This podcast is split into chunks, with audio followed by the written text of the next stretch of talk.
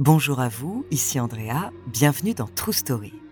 Alors aujourd'hui, je vais vous parler d'un événement qui a bouleversé un petit village du sud de la France. En plein été, les habitants de Pont-Saint-Esprit sont subitement touchés par ce qui ressemble à de violentes intoxications alimentaires. Au fil des jours, le bilan s'alourdit et les symptômes sont de plus en plus graves, allant jusqu'à des hallucinations et jusqu'à la paranoïa. On soupçonne alors le boulanger de vendre du pain empoisonné. Mais ce fait divers local va prendre une dimension bien plus grande, impliquant même la CIA. Son nom, l'affaire du pain maudit.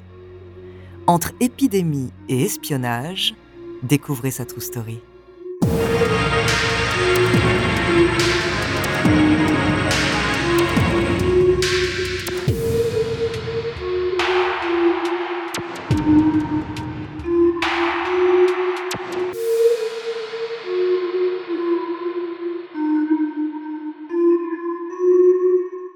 Mais avant de commencer à vous raconter cette histoire extraordinaire, laissez-moi vous présenter notre partenaire.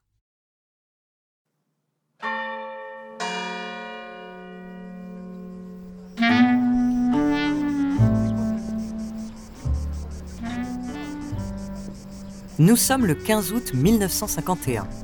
Alors que l'été est loin d'être radieux à Pont-Saint-Esprit, un petit village de 4000 âmes dans le sud-est de la France, la fête de l'Assomption est accueillie avec enthousiasme.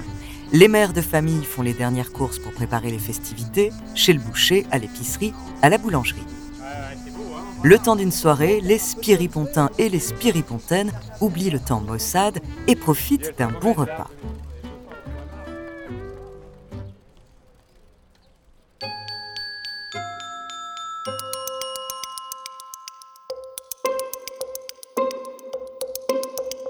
Mais le lendemain, la bonne humeur se dissipe bien plus vite que les nuages.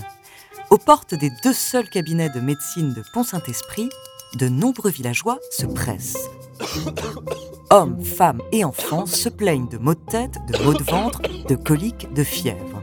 Cela a tout l'air d'une intoxication alimentaire, même si les deux médecins n'ont aucune idée d'où elle pourrait venir. Mais comme les malades continuent d'affluer, toujours avec les mêmes symptômes, les docteurs commencent à soupçonner le pain d'être la cause de cette surprenante épidémie.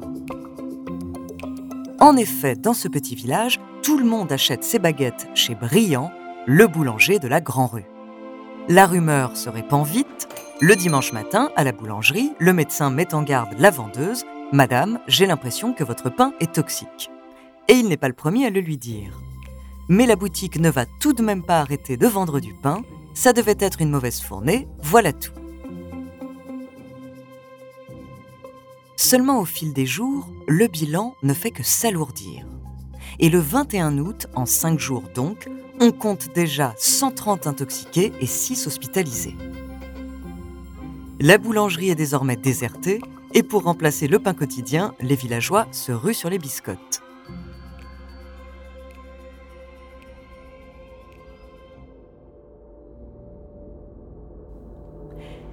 Malgré leurs précautions, les spiripontins ne vont pas être épargnés. Les victimes sont toujours plus nombreuses et les symptômes s'aggravent. On parle maintenant de vertige, d'hallucination. Et le 25 août, la situation va complètement dégénérer, si bien que cette nuit sera surnommée la nuit de l'apocalypse. Dans la rue, des hommes sortent en hurlant et se battent. À l'usine, un ouvrier crie ⁇ Je suis mort, ma tête est en cuivre et j'ai des serpents dans mon estomac ⁇ Dans les foyers, une vieille femme déchire ses draps et se jette contre les murs. Une petite fille de 5 ans voit au-dessus de son lit des tigres et des ours qui veulent la dévorer et du sang qui goûte du plafond. Son père, lui, entame une insomnie qui va durer 21 jours. Les événements prennent une tournure encore plus tragique. Après avoir scandé ⁇ Je suis un avion ⁇ un homme se défenestre du deuxième étage d'un immeuble. Malgré sa chute, il arrive quand même à courir 50 mètres avant d'être attrapé et emmené à l'hôpital. Les rues de Pont-Saint-Esprit se transforment en un théâtre chaotique. Le spectacle est effroyable, autant pour les victimes que pour celles et ceux qui assistent impuissants. Les médecins, les ambulances et les policiers sont eux aussi dépassés par la situation.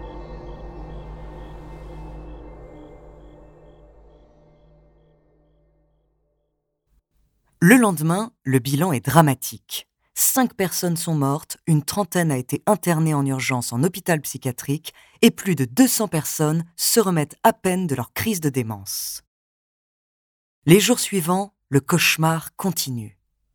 De nouveaux cas apparaissent et même les animaux sont touchés. Un chat et un chien sont pris de comportements anormaux et meurent peu après. Début septembre, l'affaire se fait une place dans les titres du journal télévisé les actualités françaises. La presse entière s'est emparée du plus mystérieux et du plus tragique fait divers de ces dernières années, l'affaire du pain qui rend fou. La paisible petite ville de Pont-Saint-Esprit a été la proie de ce mal inexplicable qui a frappé près de 200 personnes.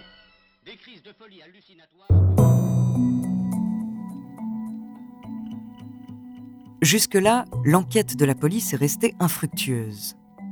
Malgré l'implication de spécialistes en toxicologie, le pain soi-disant empoisonné n'a été retrouvé qu'en petite quantité, ce qui ne permet pas d'entamer les analyses nécessaires. Cependant, suite à la médiatisation de l'affaire, un médecin de la faculté de Montpellier s'intéresse à la situation.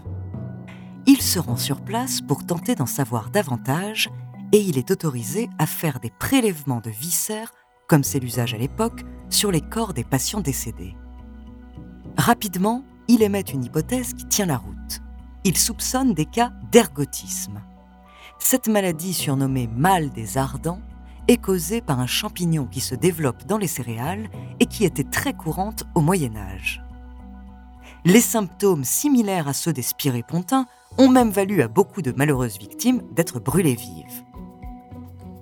La maladie avait supposément disparu depuis le XVIIIe siècle, mais le juge d'instruction s'empare de cette thèse et accable le boulanger, M. Briand.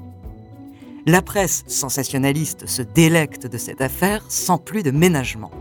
Et dans le magazine Point de vue du 6 septembre 1951, on peut lire en gras Le boulanger brillant a pétri le pain de la mort.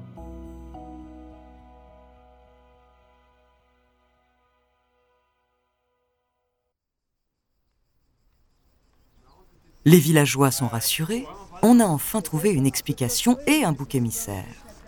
Mais encore faut-il des preuves pour que le coupable soit condamné et les victimes indemnisées. Et pour le moment, personne n'en a. Alors, le maire de Pont-Saint-Esprit, pour venir en aide à son ami et allié politique, le boulanger brillant, ordonne la fermeture des trois boulangeries de la ville et demande à ce que des prélèvements des farines utilisées soient effectués.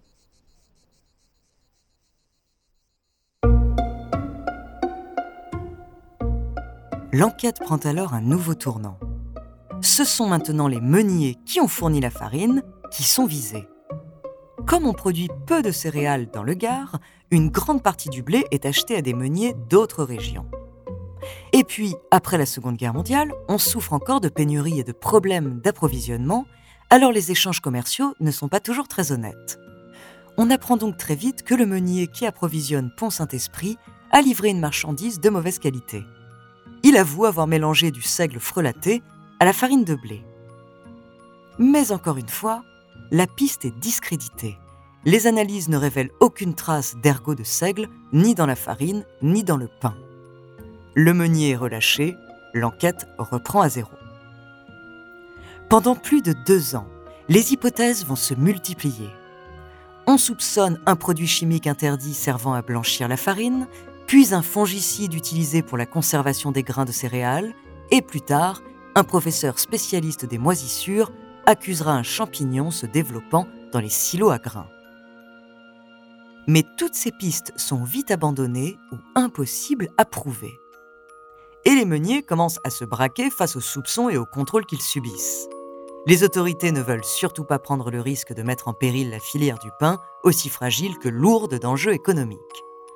L'affaire finit donc par se tasser.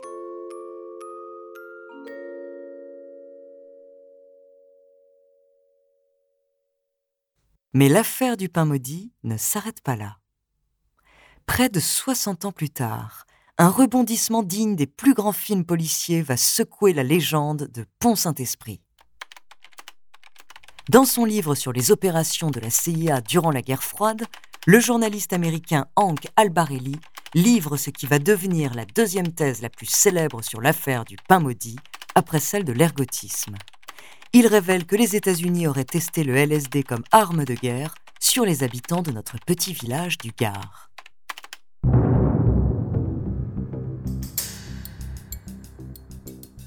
En effet, dans les années 1950, l'armée américaine cherche de nouveaux moyens de défense et d'attaque pour contrer les méthodes novatrices de ses ennemis. Elle recrute donc des chercheurs pour travailler sur des armes chimiques, des méthodes de manipulation, des sérums de vérité et des drogues. C'est sur ces expérimentations que Hank Albarelli enquête. Au cours de ses recherches, il découvre le travail de Frank Olson, un des biochimistes employés par la CIA et spécialiste en drogue dure. Du moins, il découvre une partie de son travail. Olson serait venu à Pont-Saint-Esprit quelques mois après l'épidémie d'août 1951. Et les témoignages d'anciens chercheurs de la CIA ont confirmé que la ville avait été le terrain d'expérimentation de pulvérisation aérienne à base de LSD. Comme ce test a été un échec complet selon les mêmes chercheurs, une seconde phase de test a été lancée, cette fois en contaminant des produits alimentaires locaux. La formulation reste imprécise, mais la renommée internationale de la baguette française peut laisser penser que le pain du boulanger brillant a fait les frais des expériences américaines.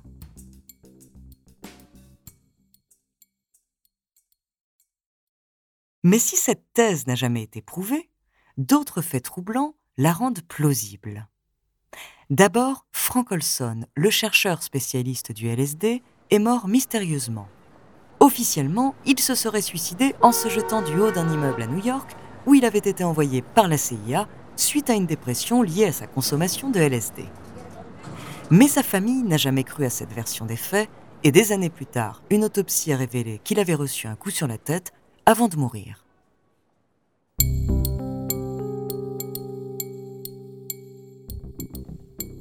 En 1975, les résultats de ces expériences ont été intégralement détruits par le gouvernement américain. Enfin, Albert Hoffman, un chimiste ayant découvert le LSD, avait à l'époque confirmé que l'ergotisme et sa drogue produisaient les mêmes effets. À Pont-Saint-Esprit, on avait même brièvement soupçonné un empoisonnement criminel par une molécule synthétique d'ergot de seigle. Cependant, Hoffman est finalement revenu sur ses déclarations peut-être sous les pressions de la CIA. À ce jour, aucune hypothèse n'a été complètement vérifiée, même si l'ensemble des chercheurs ayant travaillé sur l'affaire s'accordent sur la thèse de l'ergotisme. On ne saura donc jamais vraiment ce qu'il s'est passé à Pont-Saint-Esprit en 1951, mais dans le doute, faites attention la prochaine fois que vous irez acheter une petite baguette.